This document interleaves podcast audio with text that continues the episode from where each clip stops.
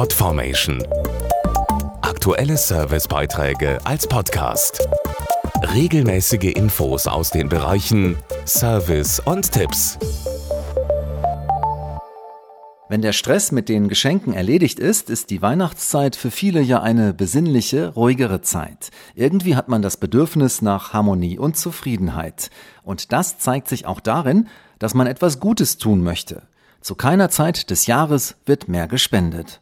Viele haben gegen Ende des Jahres das Bedürfnis, anderen Menschen zu helfen, die in Not sind. Manuela Rosbach ist Geschäftsführerin von Aktion Deutschland hilft, einem Bündnis aus 13 Hilfsorganisationen, deren Hilfe für Notleidende sich ausschließlich aus Spenden finanziert. Wir leisten in vielen Regionen der Welt Not- und Katastrophenhilfe, beispielsweise in Ostafrika, wo derzeit 21 Millionen Menschen hungern. Auch im Jemen herrscht großer Hunger, dort sind es 7 Millionen. Hinzu kommen die vielen Flüchtlinge in Syrien, aber gerade auch in Myanmar und Bangladesch. Wir kümmern uns um die medizinische Versorgung, richten Notunterkünfte ein, sorgen für Lebensmittel und sauberes Wasser oder behandeln traumatisierte Kinder und Erwachsene. Die meisten Spenden kommen durch Überweisungen oder auch online bzw. als Telefonspende oder Charity-SMS. Immer beliebter sind auch Spenden, die aus einer Sammelaktion stammen.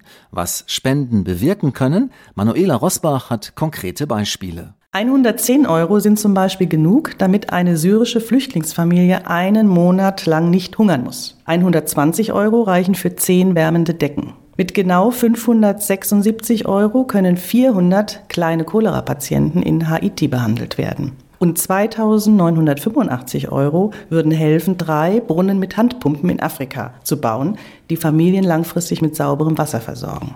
Alle Infos auch dazu, woran Sie eine seriöse Hilfsorganisation erkennen, auf aktiondeutschlandhilft.de. Podformation.de Aktuelle Servicebeiträge als Podcast.